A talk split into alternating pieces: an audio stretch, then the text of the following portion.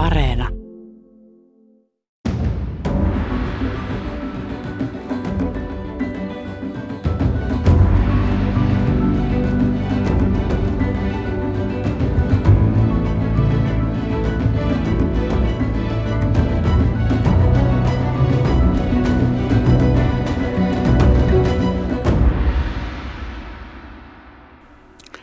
Hyvää aamupäivää, hyvät kuuntelijat ja tervetuloa jälleen asiallisen talouspuheen äärelle. Niin se vain jo meni Martin päivä, joka muinoin oli merkittävä mm, päivä, nimittäin silloin tehtiin makkaraa ja myöskin syötiin makkaraa. Sanottiin myös, että jos Martti paukkuu, niin tammi tiukkuu. Tämä tarkoitti sitä, että jos Martin päivänä on pakkasta, tulee leuto sydäntalvi. No, tämä oli epäilemättä kansanperinnettä ennen ilmastonmuutosta. Tänään tutkailemme vaihteeksi talouspoliittista historiaamme. Vieraanani on talousneuvoston Grand Old Man Seppo Leppänen, joka toimi neuvoston sihteeristössä ja pääsihteerinä vuosikymmenet. Nyt eläkepäiviä on jo riittänyt vuodesta 2003, mutta aivan hiljan Seppo Leppänen julkaisi muistelmateoksensa nimeltään Ajopuusta mallioppilaaksi näkökulmia Suomen polusta vaurauteen. Tässä teoksessa hän tutkailee Suomessa talouspolitiikkaa 70-luvulta vuosituhannen vaihteeseen. Noina vuosina hän seurasi talouspolitiikan tekemistä aivan avainpaikalta talousneuvostosta. Tervetuloa ohjelmaan valtiotieteellisen Seppo Leppänen. Kiitos, kiitos. Miten alun perin tulit kiinnostuneeksi taloudesta ja talouteen liittyvistä asioista? No ehkä meillä kotona aika paljon keskusteltiin. Isä, isäni oli, oli metsäalalla toimiva ja, ja kuitenkin yhteiskunnallisesti valveutunut ja jollakin tavalla – se sanotaanko, vaikka isä ei missä, missään nimessä sanonut, että pitää te, lu, ruveta lukemaan sitä tai tätä, vaan että hän niin kuin keskustelun ohjasi, ohjasi sinne. Mulla oli ongelma vielä tietysti, kun mä tuolta kaukaa maalta muutin Helsinkiin, että oli, mä olisin päässyt vielä juridiikkaa lukemaan, mutta siinä on suurin piirtein rahaa heittämällä, että menee juridiikkaa ja talous, taloustiedettä ja onneksi taloustiede voitti. Niin, nimität itseäsi kansantalouden yleismieheksi. Mitä sillä tarkoitat? No, se, on, se on ehkä, ehkä näin, että, että kansantaloustiedekin on, on ihan viime, viime vuosikymmeninä se on eriytynyt aika, aika kapeille, kapeille aloille, niin siitä, siitä tuli, tuli mun, mun tai mulla itselläni tuli sellainen ajatus, että kyllä mä aion suhteellisen laajasti katsoa, katsoa tätä tilannetta, että ei, ei yhtä, yhtä putkea. Ja se ilmeisesti onnistui, koska tietenkään ei saa pysty, pystynyt keskittymään semmoiseen yhteen teemaan, joka, joka olisi vienyt, vienyt tietysti mukana, mutta että jotenkin henkisesti oli tällainen laaja-alaisen resonoinnin kannalla. No, olet ymmärtääkseni sukusi ensimmäisiä akateemisia ihmisiä.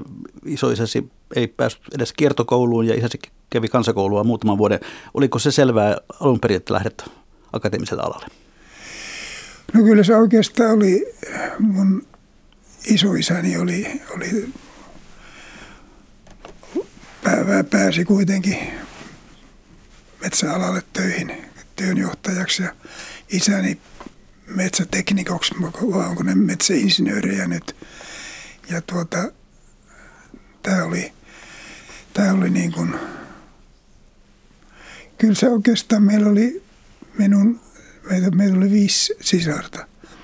Niin tuota, kyllä me kaikki akateeminen tutkinto saavutettiin, että, että se oli kotona, niin nimenomaan isä ja äiti myöskin oli, oli hyvin, piti hyvin tärkeänä, että saataisiin niin kuin Herran koulutusta, tai, tai, koska se on, elämä on sitten paljon helpompaa kuin mitä heillä on ollut hyvin, hyvin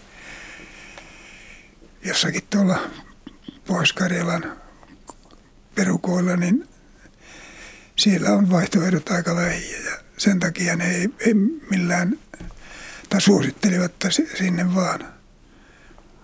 No missä kaikkialla ehdit työskennellä ennen kuin sitten sinusta tuli talousneuvoston pääsihteeri?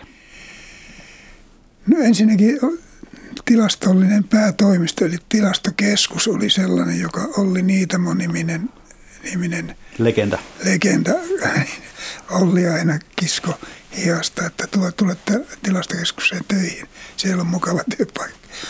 Kyllähän sinne piti mennä, että Olli oikeastaan kisko, kisko sen töihin, että se, se, oli, se oli lähtökohtana muut. Vanhin veljeni, joka on, on jo kuollut, hän oli diplomi-insinööri, mutta että sitten sisaret, meillä on kolme sisarta, niin ne oli humanisteja enemmänkin. Että mitä on siltä ja, siltä ja väliltä. Aivan.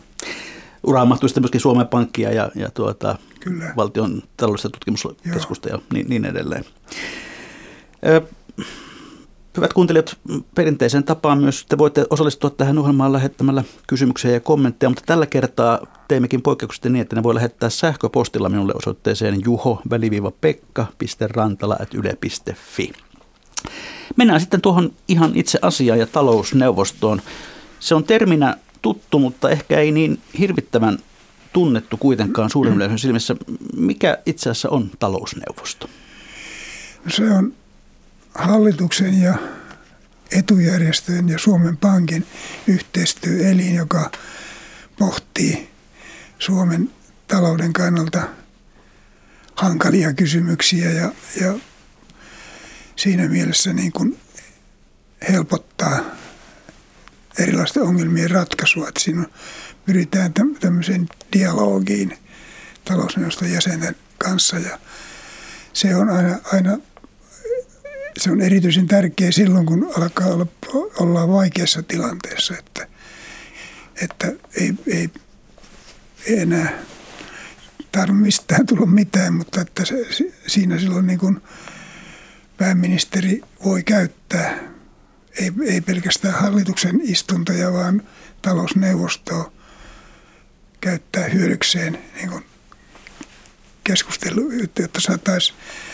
asioihin laajempi puhti.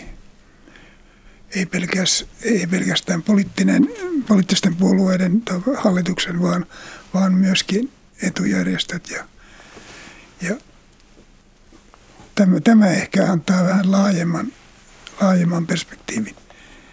Mutta talousneuvosto ei tee kuitenkaan velvoittavia päätöksiä. Ei tee. Talousneuvosto se on, se on hyvin, hyvin tärkeä. Sitä esimerkiksi aikoinaan oli 50 60-luvulla talousneuvoston puheenjohtajana Mauno Koivisto, niin hän, hän oli selvää, että hallitus hallitsee ja, ja ottaa kuitenkin huomioon tai voi, voi viedä talousneuvostolle joitakin teemoja, joita pyytää käsittelemään. Ja että siinä mielessä, ta, siinä mielessä niin kuin talousneuvosto hallituksen työkalupakissa. Ja onko näin siis, tuota, että, että se kuulee asiantuntijoita ja, ja, ja kutsuu sitten vierailevia esiintyjä vai miten se käytännössä toimii? Kyllä se on asiantuntijat tietenkin, kun nythän talousneuvoston sihteeristössä, joka, jossa Pekka Sinko ja mä oltiin, niin siellä, siinä on vain pääsihteeri ja hänellä avustava sihteeri, että se on niin pieni pienellä, mutta että sinne voi sitten, pääsihteeri voi kutsua, kutsua niin kuin asiantuntijoita tai muodostaa työryhmiä, joiden, jotka sitten analysoi jonkun tilannetta, tilannet, jotakin tilannetta ja helpottaa niin kuin ratkaisuja. Että tämä on, tämä on yksi, yksi tärkeä ja sama myöskin Paavo Lipposella oli se, että, että talousneuvosto, talousneuvostoa tarvitaan ja talousneuvosto on, sitä on hyödynnettävä aina tietyissä vaikeissa tilanteissa. Niin itse asiassa neuvoston varhaishistoria juontaa tasan sadan vuoden taakse. Se oli vuonna 20, lokakuussa, jolloin valtioneuvosto, joka siihen aikaan oli pääministeri Rafael Erhin hallitus, asetti taloudellisen neuvottelukunnan, jonka puheenjohtajaksi tuli J.K. Paasikivi. Kyllä. Millaisia on varhaiset vuodet neuvoston toiminnassa ja historiassa ovat olleet? No mä en, en nyt osaa sanoa, kun itse en ollut sillä paikalla katsomassa, mutta, mutta kuitenkin, kuitenkin ne oli, niistä, niistä historiankirjoissa sanotaan, että, että ne, kun hallitus antoi, antoi talousneuvostolle tai neuvottelukunnalle jonkun tehtävän, niin ne sitten ilmeisesti ne neuvottelukunnat puuttuvat hallituksen asioihin liian, liian tiiviisti ja ne useissa tapahtui niin, että ne löivät rukkaset pöytään nämä talousneuvosto, talous, no sanotaan talousneuvoston jäsenet ja, ja tuota, koska hekin olivat suuria, suuria herroja, siellä näkyy Ryti ja Rengeneliä ja vaikka siis ihan Väinö Tanneria. Väinö Tanneria, että sitä kovinta porukkaa, mitä meillä historian Suomen historia ensi vuosikymmeniä oli. Et sen ymmärtää siinä, että jos, jos joku hallituksen nuori jäsen, jäsen rupeaa heitä, heitä kommenttelemaan, niin, tai, tai, tai sitten järjestö rupeaa, tätä järjestö kommentoi tai puoli ja toisin niin tuota, se Leppänen, tuo alkuvaihe oli varmaan se oli vähän satunnaisempaa se kyllä, neuvostojen kyllä. toiminta. Missä vaiheessa nyt tämä niin sanottu nykyinen malli sitten astui voimaan? No siinä oli oikeastaan sen, sen synnyn sanat tai, tai synty tuli silloin, kun silloin kun Pekka, Pekka Kuu, ei kun, anteeksi, Kuusi, Pekka Kuusi, kumpi sen tuli. No joka tapauksessa hän kirjoitti tämän so, sosiaalipolitiikka-kirjan. Mm, Pekka Kuusihan oli jo. Joo, Pekka niin oli. Matti oli vanhempi. Niin tuota, se oli hyvin, hyvin merkittävä keskustelu avaus, koska siinähän oli huolta jo. Nyt on, nyt on ikääntyvästä porukasta huolta, mutta silloin oli nuorista huolta 40-luvun, 50-luvun alkuvuosina, että, että mistä me löydetään tälle niille suurelle määrälle nuoria ihmisiä työpaikkaa. Ja osa, hyvin suuri osa niistä Ruotsiin siirtyikin, mutta, mutta kuitenkin, että, että se antoi niin kuin sysäyksen tämän, kun katseltiin tilastosta, että minkälainen väestö, väestölisäys meille tulee, niin siihen täytyy jollakin var, tavalla varautua. Ja siinä oli sitten, siinä oli muistaakseni Britteen saari, äh, britit, englantilaiset ja, ja hollantilaiset, ne antoi niin kuin ehkä parhaita, parhaita esimerkkiä siinä, että millä tavalla voidaan, voidaan ratkaista ja miten, miten, miten, miten voidaan jotakin elimiä, niin kuin tässä tapauksessa talousneuvosto, niin käyttää hyödyksi. No Seppä miten arvioit sitä, millaista talousneuvoston toiminta on ollut silloin, kun se on ollut parhaimmillaan? No kyllä siinä, siinä jollakin tavalla jännite on, että se, että se ei ole sellaista niin kuin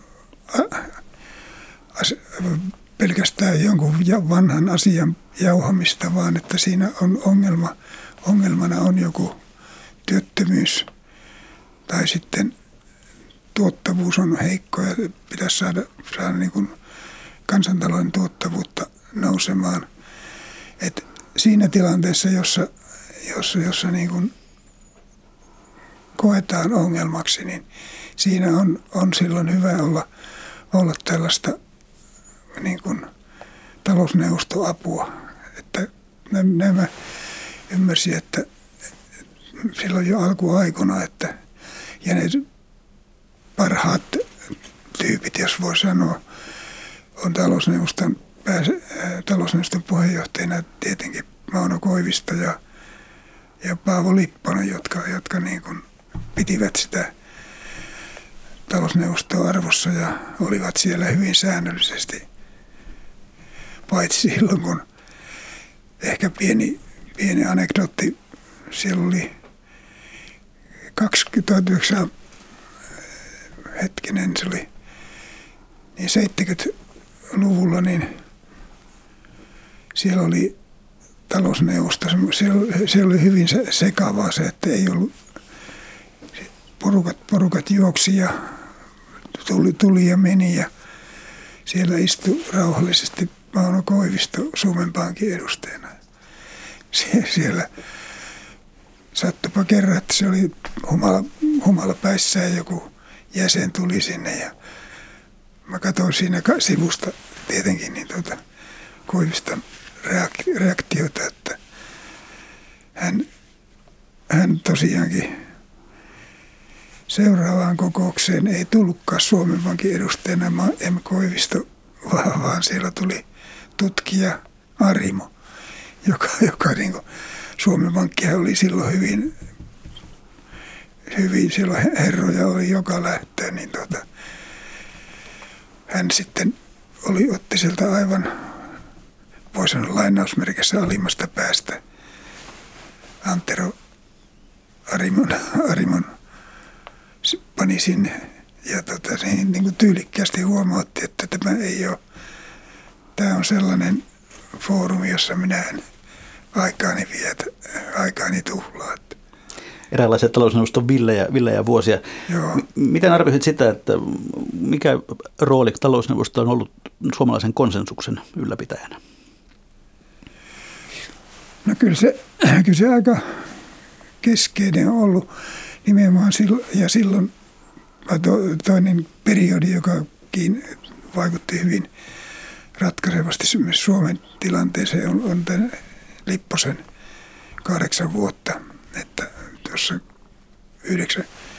95 203 se taisi olla Paavo Lipponen.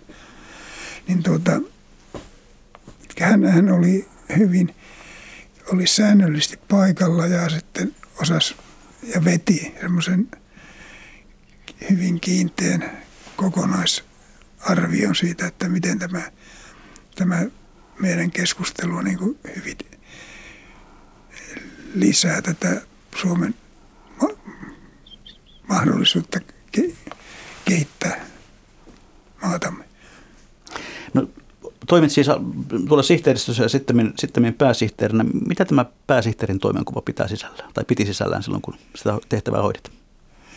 No kyllähän siinä tietysti ensi, ensimmäisenä tehtävänä oli järjestää organisoida talousneuvostokokoukset ja ennen kuin kokouksia pystyi kunnolla organisoimaan, niin silloin täytyy olla, niin kuin sä oot keskustellut niin kuin eri talousneuvoston jäsenten kanssa, että mitä ideoita he haluaisivat tuoda esille. Ja samalla myöskin tutkijapuolen puolen henkilöitä, että siinä tuli aikamoinen tarkaste, niin etukäteistarkastelu ennen kuin pystyy sanomaan, että tämä on mielenkiintoinen teema. Ja talousneuvosto, talousneuvoston jäsenet, ne, se näki jo he, heidän otteestaan, että kannattaa tehdä, tehdä lähteä tuota tekemään niin kuin yhteistyötä ohjelmassa heidän kanssa, että ei, ei luoda vaan paketti, joka otat, otat tai jätä. Että siinä mielessä se, siinä oli aika paljon tämmöistä niin kuin dialogia myöskin pääsihteeri ja, ja, ja, ja talousneuvoston jäsenten kanssa. No käyttääkö talousneuvoston pääsihteeri myös talouspoliittista valtaa Suomessa? No se on kyllä hankala kysymys, kysymys kyllä. Ehkä saattaa jo jossakin tilanteessa ja, ja silloin kun se, tai sitä mä korostasin tähän, että talousneuvoston jäsenet eivät missään nimessä halua, että sihteeri, sihteeristö tai sihteeri, pääsihteeri olisi, olisi vaan, vaan niin kuin kuuntelisi heitä, vaan että kannattaa nostaa sellaisia kysymyksiä, joissa, jotka ovat, ovat vähän särmikkäämpiä ja tällä tavalla saadaan niin kuin sau, saumaa tai särmään tuoda esille sellaisia kysymyksiä, joita, joita nyt ei ehkä uskalleta tai osata, että joku järjestöillä, niin, mutta kuitenkin tiedetään, että seuraavina vuosina, vuosikymmeninä. Tämä kysymys on, tulee pakostakin esille, että se täytyy niin kuin alustaa jotenkin vähän kevyemmällä kädellä, ei tämmöisiä, ei liian voimakkaita kantoja, että näin ja näin ja näin tehdään, vaan sen saa tehdä, tehdä tuota, tai se, se ei ole talousneuvoston pääsihteerin tehtäväkään, ei ole, ei ole niin kuin liikaa, liikaa määritellä. Se on hyvin helposti se on entinen pääsihteeri, jos, jos sinne rupeaa kukkoilemaan. Että se on kuitenkin, mulla tuli sitä ajalta niin mieleen kuitenkin se, että aika, aika mukavasti sai hoidettua niitä, että se, siinä ei ollut mitään. Ja sen verran itsekin oli järkeä päässä, että ei, ei, ei poukkoile liikaa, vaan yrit, yrittää niin kuin talousneuvoston eteenpäin vien, viennille toimia. Seppo Leppänen, tämä kirjasi nimi on siis Ajopuusta malli oppilaaksi. Millä tavalla se kuvaa Suomen talouskehitystä? Mitä tarkoittaa ajopuusta oppilaaksi? No ehkä se ajopuu, Suomihan oli tämmöinen niin kuin heilu, hyvin heilahteleva talous. Siinä oli niin kuin, niin kuin tuota, voi sanoa ajopuu, joka, joka, joka, jolla ei ollut mitään selke, selkeitä suoraa ta, niin kuin tahtia tai, tai suuntaa, vaan siellä tuli, oli tämmöinen niin sanottu inflaatio, devalvaatiokierre, joka, joka tuota, silloin televisio, tai, tai tuo, oli tosiaankin tosiaankin tuota, ti, ki, niin nyt, nyt meni kiire.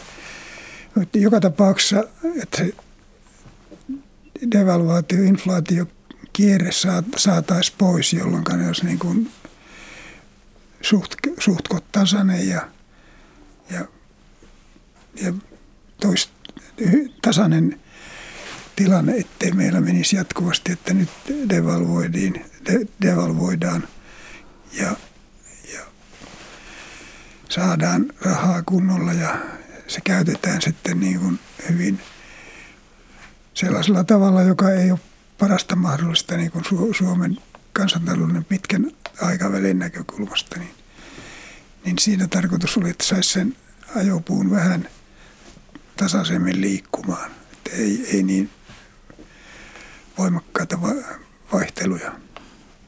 Niin itse asiassa aika varhain otit sen kannan, että tämä devalvaatiosta pitäisi päästä eroon.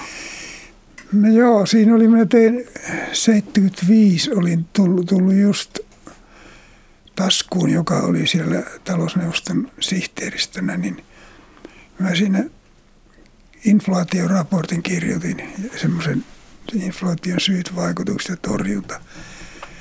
Sitä kritisoitiin aika lailla, että siinä oli niin kuin liian suoraviivasti sanottu niitä, mutta että kuitenkin siinä mulle tuli mieleen se, se on ajatus, että, että tuota, inflaatio tai devalvaatio, niin se ei innosta yrityksiä innovoimaan. Se ajattelee, että kyllä meillä, jos meillä menee huonosti, niin kyllä devalvaatio parantaa ja hoitaa. Ja se merkkasi, merkkasi myös sitä, että ei, ei pystytty, pystytty niin kuin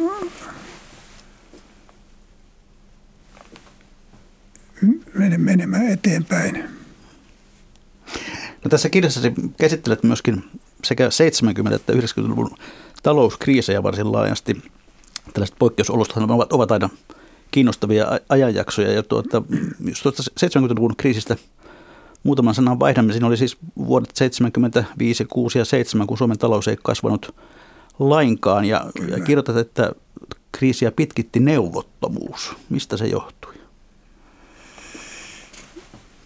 Niin, mä näkisin, näkisin että Suomessa kuitenkin talous, viisaammat talouspolitiikan tekijät tai hallituksen jäsenet, ne oivalsi, että nyt on, ollaan muutosta tekemässä, että siihen tuli, tuli tuota, kun silloin oli, oli niin voimakkaasti korostettiin niitä työmarkkina, että tulopolitiikalla pystytään hoitamaan asioita jär, jär, hyvin.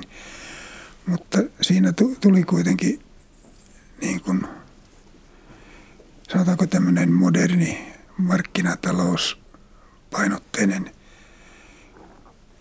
regimi, niin kuin sanotaan.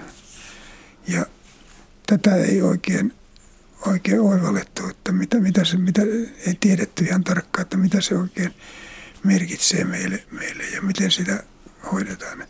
Et tässä oli ehkä semmoinen, että kun tapahtuu muutos, niin silloin muutoksen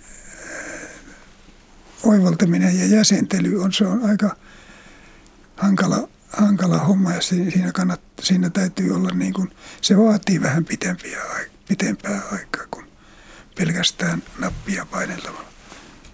No tämän 70-luvun kriisin yhteydessä toteat myös sen, että talouskriisissä myös sitten jälkihoito on äärimmäisen tärkeää. Mikä sen tekee niin tärkeäksi? Kun on tultu kriisistä ulos, niin Kyllä joo, siinä, siinä on tuota, siinähän on sellainen prosessi, jota, jota, jota niin kuin mä joskus tai keskusteltiin siitä, että, että tuota, Suomessa ryhdytään tarpeellisiin toimenpiteisiin vasta silloin, kun on ahdettu nurkkaan, että ollaan jo ja tuota, tehdään silloin joku devalvaatio tai vastaava. Eihän devalvaatiota, kyllähän niitä kannattaa tehdä silloin, kun tilanne on mennyt jo niin huonosti, että, huonoksi, että se vain suurtyöttömyyden kautta se saadaan tasapainoon. Mutta kuitenkin silloin tapahtui yleensä devalvaatio. No, seuraavana vaiheena oli tämmöinen odottava aika on pitkä, että se on silloin kun tehdään jotakin vaikeita ratkaisuja, su, suhteen suuria, niin, niin siinä, siinä luullaan, että ne on välittömästi toteutuvat nämä hyvät asiat, joita me on nyt tässä työtä. Ja kolmantena vaiheena oli useinkin, että, että, että, että niin, on odottava aika on pitkä ja sitten tuli semmoinen vähän sen löysäily, että nyt, nyt kun meillä on tässä on tehty vaikeita ratkaisuja, niin nyt meidän pitää myöskin vähän huokasta ja käyttää rahaa vähän reippaammin. Mutta, mutta tässä tapauksessa me Suomessakin niin se useinkin, useinkin se reippaampi rahan käyttö, se merkkasi niin kuin uutta devalvaatio, inflaatiokierrettä. Että tässä, tässä mielessä niin kuin tämmöinen, tämmöinen tota, niin se oli oli, oli niin kuin tarpeellinen. Hyvät kuuntelijat, te kuuntelette ohjelmaa Mikä maksaa, jossa vieraana tällä kertaa talousneuvoston Grand Old Man Seppo Leppänen, pitkäaikainen pääsihteeri, jonka muistelmakirja ajopuusta mallioppilaksi julkaistiin hiljattain. 80-luvusta sanoit, että se on talouspolitiikassa ollut menetettyjen mahdollisuuksien vuosikymmen. Oliko se juuri tällainen ikään kuin hyvän olon aikakausi, jolloin ei osattu varautua sitten taas siihen, että suuntava... Kyllä, kyllä Suomen, Suomen tilanne oli 80-luvulla aika hyvä. Se oli, Suomi oli Pohjola Japani ja sitä kehuttiin, kehuttiin maasta taivaaseen. Ja silloin, sillä in, deva, devalvoitiin esimerkiksi silloin, kun Ruotsi teki tämmöisiä kilpailevia devalvaatioita, Ulf Palmi, Palmen hallitus. Ja tuota, Suomi oli siinä kamppailussa mukana ja, ja piti kilpailukyvyn hyvänä. hyvänä ja, ja jotenkin siinä menetettyjen mahdollisuuksien vuosikymmen siinä oli, siinä oli siinä olisi ollut niin mahdollisuus kehittää esimerkiksi innovaatioita ja erityisesti tämä, tämä, tämä tuota, niin, satan koulutus, tutkimus, tuotekehitys, sellaiset tärkeät asiat, jotka, tuota, jotka niin onneksi niitä aloitettiin jo koululaitosta koulujärjestelmää uusia, mutta että siellä oli, oli kuitenkin paljon sellaista jäi, jäi unholaa, jota, jota olisi kannattanut hieman voimakkaammin painottaa. No se tuo 90-luvun hurja taloussyöksy sitten iski ja lama iski ja aina sanotaan, että kaikki se tuli pultakaan ja yllättää, mutta sehän ei pidä paikkaansa. Muuan Seppo Leppäsen johdolla laadittiin raportti nimeltä vaihtotaseongelma Suomessa, jos tulevista riskeistä varoitettiin, mutta se taisi saada aika kylmä vastaanoton. Kyllä, se oli tuota, mutta onneksi ei, tulihan siitä tietysti pieniä haukkuja, mutta että se, siinä mä niin kuin arvostin näitä poliitikkoja, vaikka se niin kuin iski, voi sanoa. Sehän oli aika hankala tilanne, että, että niin kuin, niin kuin poli, poliitikossa sanottiin, kenenkäs hallitus se olikaan. No joka tapauksessa... Siis Holkerin hallitus oli juuri Holkeri, ennen, joo, ennen lamaa. Niin oli jo. Niin tuota,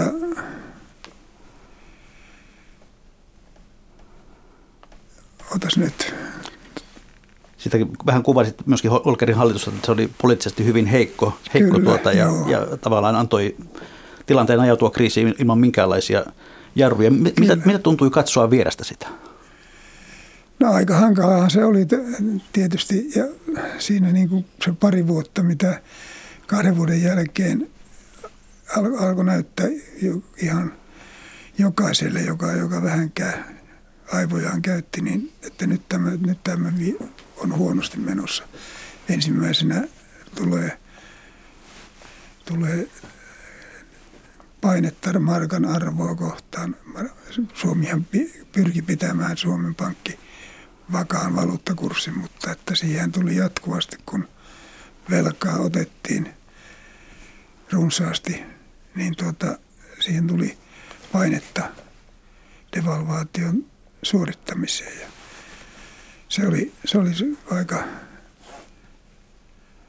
sanotaan tämä 91 92 oli vaikeita, vaikeita aikoja, jolloin, jolloin niin kuin ei, maata ei ollut jalkojen alla juuri missään. No minkälainen rooli talousneuvostolla oli näiden 90-luvun ja myöskin 70-luvun lamojen ikään kuin ratkaisemisessa? No kyllä siinä, siinä Esko Aho, joka tuli sitten pääministeriksi, niin hän käytti aika hyvin tuota talousneuvostoinstituutiota ja tähän kerrankin, kun tuota oli, oltiin selvässä kriisissä, että miten tästä päästään ulos yli, niin Esko Aho siinä pohti vähän, mitä jos tehtäisiin semmoinen talousneuvoston pääsihteerin johdolla semmoinen pieni, pieni paperi, joka, joka joka olisi saman tyylinen vähän niin kuin se vaihtoehtoisen raportin paperi. Jos, ja tuota, no, me tehtiin se että, ja tuota, se auttoi sitten, se antoi sitten niin kuin erilaisen viestin, viestin, että nyt täytyy jotakin tehdä ja Raimo Sailakselle annettiin tehtäväksi tämä kuuluisa Sailaksen raportti. Sailaksen paperi. Paperi, että niin. tämä oli niin kuin – se oli sillä, toimi, talousneuvosto toimi sitten niin kuin tämmöisenä taustavoimana sille, että hallitushan oli tietysti vaikeaksi, poliittisesti oli vaikea ruveta, ruveta, ruveta tekemään niin rajuja temppu, te, to, toimenpiteitä, mitä Raimo sitten loppujen lopuksi teki. No, Välttämättömiä kylläkin. Aivan. No jos sitten ajatellaan näitä talous, 70-luvun 90-luvun kriisejä, niin mitä niistä opittiin vai opittiinko niistä mitään? Se, kyllähän niistä se, se, se tietysti opetti, että, että nyt on, että pitää olla, pitää olla tämmöinen tasapainoinen homma, mutta kun tulee uusi polvi poliittisia päätöksentekijöitä, niin, niin ne ei muistakaan sitä, että minkälainen taistelu ja kamppailu siinä oli saada niin kuin Suomi jonkin asteiseen järjestykseen. Niin onko se vähän sitten näin, että jokaisen poliitikkosukupolven on tehtävä omat virheensä? Kyllä, kyllä kai se, sitä on. Ja, ja tuota, en, en, osaa, en osaa nyt tästä u, uudemmasta polvesta sanoa, mutta eihän ne helppoja koskaan ole vaikeiden ratkaisujen teko. No onko sitten myös niin, että itse asiassa tällaisia talouskriisejä myös tarvitaan, koska ne myöskin synnyttävät uutta? No joo, kyllähän tämmöistä, tämmöistä tietysti on, mutta osa sen mukaampi, että se tehtäisiin niin kuin, sanotaanko rauhallisesti sovinnossa, mutta kyllä kai se niin on, että niitä ei, ei osata muuta kuin raskaamman kautta tehdä, tehdä niitä vaadittavia toimenpiteitä. Et siinä mielessä ehkä tämmöistä tämmöistä tarvitaan, tarvitaan aina tämmöistä ravistelua. No jos ajattelee vielä noita kriisitilanteita ja, ja talousneuvoston pääsihteerin roolia, niin, niin kuinka usein siinä pitää olla myöskin sitten aika lailla kieli keskellä suuta, mm, koska se mitä talousneuvoston pääsihteeri lausuu, niin sillä on kuitenkin aika, laista, aika paljon painoarvoa. Kyllä, joo. Se on silloin, silloin tietysti se, tai sellaisessa tilanteessa, jossa, jossa pyritään toteuttamaan vakaan valuutan, vakaan markan politiikkaa. Että jos siihen, että talousneuvoston pääsihteeri menee suosittelemaan, että nyt ollaan niin vaikeassa tilanteessa, että devalvaatiolla vaan selvitään tästä, niin sinä olisi aika nopeasti entinen pääsihteeri, että kyllä se, kyllä se piti pitää, täytyy pitää kieli keskellä suuta, mutta se tuli niin kuin, se tuli sitten niin kuin sivu, sivukautta, että pantiin niin vaikea, vaikea ratkaisu, että tästä te, te joudutte tekemään kuitenkin tällaisia ratkaisuja, jotka, jotka eivät ole helppoja. Ja, ja se tuli niin kuin sitä, sitä kautta tämä, tämä No se palaan vielä tuohon, tuohon 90-luvun laman syntyyn, josta, jonka merkit siis olivat täysin sinun näköpiirissäsi. Oliko jossakin vaiheessa, kun se todella rysähti päälle, niin tuliko koskaan sellaista ajatus, että ähä kutti, että siitä saitte, kun ette minua uskonut? Ei, ei missään nimessä. Se on. Silloin mulla tuli vähän, rupesi kiehumaan, kun tuota, kun tuli kaksi vuotta sen jälkeen, mitä vaihtoisen raportti, tehtiin, niin tuli sitten eräs ministeri sanoi, että mitä, mitä, ne, mitä ne sillä tavalla tutkijat ei, ei heille kertoneet mitään tästä. Silloin mä kirjoitin semmoisen vähän kiukkusen kirjeen kyseiselle ministerille. Mutta meillä meni oikein mukavasti hänen kanssaan, voi sanoa nimenkin. Raf, Rafael, kun Pertti Paasi oli. Mm. Pertti nauraskeli vaan. Mutta kuitenkin, kuitenkin siinä tilanteessa niin mä näin, että ei ne nyt ainakaan potkuja pahempia te anna tästä. Palataanpa nyt sitten hetkeksi nykyisyyteen ja talousneuvoston toimintaan tällä hetkellä. Langan päässä on talousneuvoston nykyinen pääsihteeri Pekka Sinko. Hyvää päivää. Päivää päivää. Missä muuten olet juuri nyt? Ja mä oon täällä kotitoimistolla niin etänä hoitellen niin, virkaa. Taitaa olla ajan henki aika lailla sen, sen tyyppinen. Mitä talousneuvostolle kuuluu nyt vuonna 2020? No kiitos, ihan, ihan hyvä kuuluu ja terve vaan Seppo täällä, kun tota, työ, työ, työtä jatketaan ja yritetään pitää lippua korkealla. Niin, minkälaisten asioiden parissa tällä hetkellä työskentelette? No talousneuvoston työssähän edelleen pyritään tavallaan fokusoimaan vähän niin, kuin niin pidemmän ajan rakenteellisiin kysymyksiin ja katsomaan aina vähän niin kuin, niin kuin pidemmälle, pidemmälle ja myös eteenpäin, että siinä hengessä nyt esimerkiksi tässä syksyn aikana meillä on ollut asioita esillä, niin oikeudenmukainen siirtymä hiilineutraali yhteiskuntaan, kansainvälisen yritysverotuksen näkymät oli viime kokouksessa ja nyt tulevassa kokouksessa keskustellaan väestökehityksestä ja sen taloudellisista implikaatioista. Että ihan niin kuin tässä, tässä ei ihan niin kuin kädet savessa olla tämän, tämän tota akuutin, akuutin taloustilanteen kanssa tälläkään kertaa. Eli horisontti on ah. vähän, vähän pidemmällä. Kyllä. Neuvosto kokoontuu kai aika säännöllisesti kuukausittain. No joo, tässä on syksyllä, syksyllä kolme kokousta ja keväällä neljä, että ei ihan, ei ihan niin kuin siinä joka kuukausissa vauhdissa olla, mutta, mutta se on, taitaa olla nykyään sanotaan niin, että pääsääntöisesti, mutta kesä, kesäisin ei kokoonnuta, että, että tota, semmoista, semmoinen vauhti on aika tyypillinen, että kolme syksyllä, neljä keväällä. No tämän koronan vuoksi nyt sanotaan, että tämä talousnäkymämme on kovin usvainen. Miltä se näyttää sieltä talousneuvostosta katsottuna? No joo, se korona tietysti vaikeuttaa erityisesti näin kuin lähi, lähiaikojen, lähikuukausien se lähimmän seuraavan vuoden osalta vähän pidemmällekin ehkä hyvinkin tuon talouden ennustamista, koska se itse epidemiankin kestoon ja leviämiseen liittyy edelleen aika paljon epävarmuutta.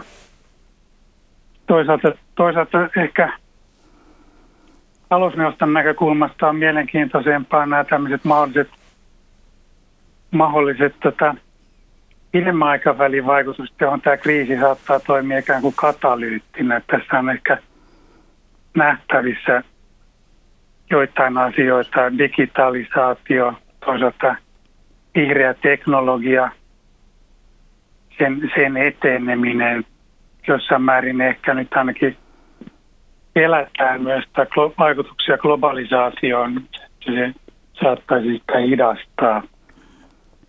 Sitten tämmöisiä ehkä vähän lähempää, lähempänä talouspolitiikkaa olevia asioita on sitten kysymys esimerkiksi julkisen velan, velan tota, voimakkaasta kasvusta, että miten se tulee heijastumaan tulevaisuudessa talouspolitiikan tekemiseen ja, ja, ja miten siihen velkaa suhtaudutaan ja päin pois. Nämä, nämä ovat sellaisia muutostekijöitä, joiden niin kuin identifiointi ja arviointi Suomen näkökulmasta niin on, on talousneuvoston kannalta mielenkiintoisia kysymyksiä. Pääsihteeri Pekka Sinko, hirvittääkö Suomen velkaantumisvauhti? Öö, ei tällä hetkellä. Lyhyt vastaus. Aivan. No vielä kysyn sellaisia asian tuota, että miten arvioit sitä, että onko talousneuvoston toiminta jotenkin muuttunut Seppo Leppäsen legendaarisista ajoista? Joo, no mulla on rajallisesti kokemusta ja muistikuvia itsellä Sepona, josta vaikka silloin olin tosiaan olin, olin jo mukana jonkunlaisena apu, apupoikana siellä kyllä joissakin työryhmissä. Mulla jäi jäänyt se mielikuva, että silloin, silloin niissä työryhmissä, tai se, sanotaan, että se raporttien, taustaraporttien tuottaminen talousneuvostolle on, niistä ajoista muuttunut ainakin, koska nykyään me tilataan ne niin kuin puhtaasti ulkopuolisilta tutkijoilta. Siihen, siihen aikaan oli enempi, se oli sellaista niin in-house-tuotantoa, jolloin mulla ainakin jäi se mielikuva, että niissä työryhmissä saatettiin käydä enempikin sellaista keskustelua ja niitä kantoja vähän pyrittiin niissä niissä jo sovittamaan yhteen. Ja, ja kun taas nyky, nykymalli on se, että se, ne raportit tulee suoraan, edustaa puhtaasti tutkijoiden, riippumattomien tutkijoiden näkemystä ja sitten se keskustelu käydään, käydään siellä neuvostossa. Tosin täytyy sanoa, että, että kyllä näissä, kyllä meillä nytkin tämmöinen ohjausryhmätyöskentely niihin liittyy, jossa sitten joskus, joskus käydään vähän samantyyppistä keskustelua kuin, kuin aikanaan. Ehkä sitten toinen, toinen asia, mikä toiminnallinen asia, mikä on muuttunut, että meillä on, me ollaan nykyään avattu tota, talousneuvosto on toki edelleen luottamuksellinen ne kokoukset, mutta sitä toimintaa ja niitä asioita on avattu vähän – enempi julkisuuteen, että meillä on nykyään omat kotisivut, jonka kautta sitten jaetaan tietoa noista kokousaiheista eri tavalla niin laajemmalle yleisölle. Aivan. Kiitoksia tästä pääsihteeri Pekka Sinko ja ei muuta kuin hyviä palavereja jatkossakin. Kiitos ja hyvää päivänjatkoa. Kiitos. Niin, Seppo Leppänen, miltä tuo talousneuvoston nykyisyys kuulostaa veteraanin korvissa? Kyllä se aika hyvältä kuulostaa nimenomaan kiinnitetty painopistettä tähän pitkän ajan kysymyksiin ja ympäristö. Ja, ja meillä oli silloin siinä tilanteessa ehkä 30 vuotta sitten, niin oltiin niin puukko kurkulla, että siinä joutui, joutui sitten tekemään niin kuin tällaisia – nopeita ratkaisuja, mutta että tässä on kuitenkin hyvä, että se, sekin, sekin myöskin, että ne avataan niin kuin se työ, mitä tehdään ja sillä tavalla pystytään niin kuin hyödyntämään. Miten tarkkaan seuraat nykyisen talousneuvoston toimia vai, vai saitko jo aikana, aikanasi tarpeeksi? No siinä taas, kyllä mielestä seuraan, seuraan tietysti talousneuvosto on aika hiljainen ulospäin, että siinä ei ole niin. Taisi olla kerran, kun Vesa Vihriälä oli pääsihteerinä ja tuota, siinä sitten hän teki jonkun jutun, jonka sitten talousneuvoston jäsen Eero Heinäluoma haukko lyttyyn ja siinä, silloin mä katson, että onpas onpas tuota, mä tiedä mistä, mistä, se, mistä se johtui, se, mä en niin tarkkaan katsonut, mutta kuitenkin se oli aika hankala pääsihteerille kuunnella haukkuja, joita, joita niin kuin kenties tuleva pääministeri tuo, tuo mutta ei hänen kuitenkaan tullut pääministeriksi, mutta kuitenkin tämän, tällaisia tilanteita me on niin kuin täl, näitä seurannut, mutta että vaikutti hyvin loogiselta ja Pekkahan on ollut pitkä ja hyvin analyyttinen kaveri. No miten arviot talousneuvoston tarpeellisuutta ennen, nyt ja tulevaisuudessa? No kyllä mä ennen otan niitä muutamia, muutamia kohtia, esimerkiksi 1990-luku lukuja, tuota, että se, silloin sitä, sillä oli, oli tarvetta ja si, siinä sitä kuunneltiin. Ja en tiedä, tulevaisuus, miten, miten se, enpä, enpä tuota, sanonut, että kyllä sitä talousneuvostoa tarvitaan edelleenkin ja kannattaa talousneuvoston – tämä pääministerin, kuka kullunkin on talousneuvoston puheenjohtaja, niin kannattaa sitä käyttää ja, ja niin kuin ihan so, sopia jonkun, jonkun kanssa, jonkun tutkijan kanssa, että joka semmoisen semmoisen niin toiminta, toimintaohjelman. Kyllä mä luulen, että kyllähän tässä Pekka Sinko tekee, tekee hyvää työtä, mutta että siinä – siinä voisi vois katsoa sitä myöskin, myöskin, että se olisi hy, hyväksytty, niin, niin onkin hyväksytty, mutta tuota, aika hiljainen on tämä talousneuvosto, mutta ei sitä tarvitse joka asiassa suunapäänä olla. Että meillä, meillä oli, se oli sen verran kiinnostunut, media oli kiinnostunut noista, noista erilaisista raporteista, mitä tehtiin. Tuossa on meillä vähän erilainen näkökulma Pekan kanssa, että, että tuota, kyllä tämmöiset työryhmät, mitä minä harrastin, meillä oli parasta mahdollista kaartia, kaartia että siinä oli tutkimuslaitosten porukkaa, myöskin akateemista porukkaa, että kyllä, ne, kyllä me keskusteltiin aika, aika lailla vapaasti ja ei, ei siinä muuta, muuta ei tehty kuin, tai se varauksia tehtiin silloin, kun oli devalvaatio tulossa. Silloin täytyy tarkkaan, niin kyllä jokainen, jokainen akateeminen kansalainen, tai sanotaan vapaa akateeminen kansalainen ymmärsi, että siinä ollaan kiikukaaku ja ruvetaan nyt, nyt tuota, mollaamaan. Ja tämä helähdys kertoo, että tässä ohjelmassa olemme jälleen siinä kohtaa, että on legendaaristen viikon talousvinkkien ja talousviisauksien aika. Laittakaa hyvä kiertämään, jakakaa talousviisautta toisillenne meidän kauttamme. Niitä voi lähettää minulle sähköpostilla juho-pekka.rantala.yle.fi tai perinteisellä postilla postilokero 79 3024 ja Yleisradio. Seppo Leppänen, onko sinulla joku viik- talousviisaus tai vinkki, jonka haluaisit kuuntelijoiden kanssa jakaa?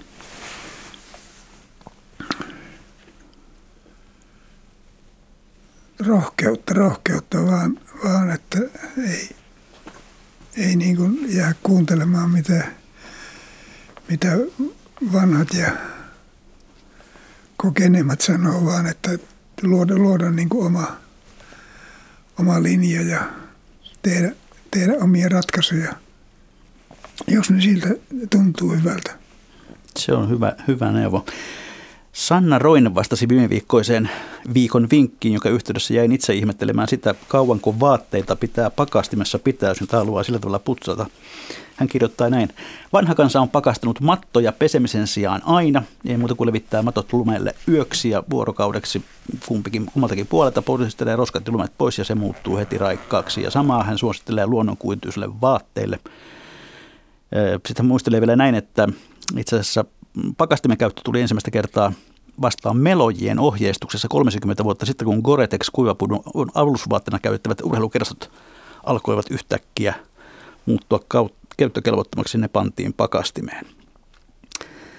Ja olenpahan saanut toisenkinlaista postia, kun pari viikkoa sitten tulin maininneeksi, että näitä talousvinkkejä voi lähettää myös sähköpostin lisäksi vaikkapa kissakortilla. No, sain yllättävän lähetyksen, jossa oli useita kissakortteja, vaan ei ollut kylläkään varsinaisesti talousvenkkiä, mutta kiitos vaan näistä sinne Leväsjoelle. Kiitoksia Seppo Leppänen, kiitoksia hyvät kuuntelijat. Ja mainitsen vielä tällaisesta asiasta tänään TV1 kello 19 itse asiassa kuultuna ohjelmasarja jatkuu jälleen ja vuorossa on pääminist- entisen pääministerin Anneli Jäätteenmäen haastattelu. Mutta mikä maksaa, sitä me ihmettelemme seuraavan kerran jälleen viikon kuluttua.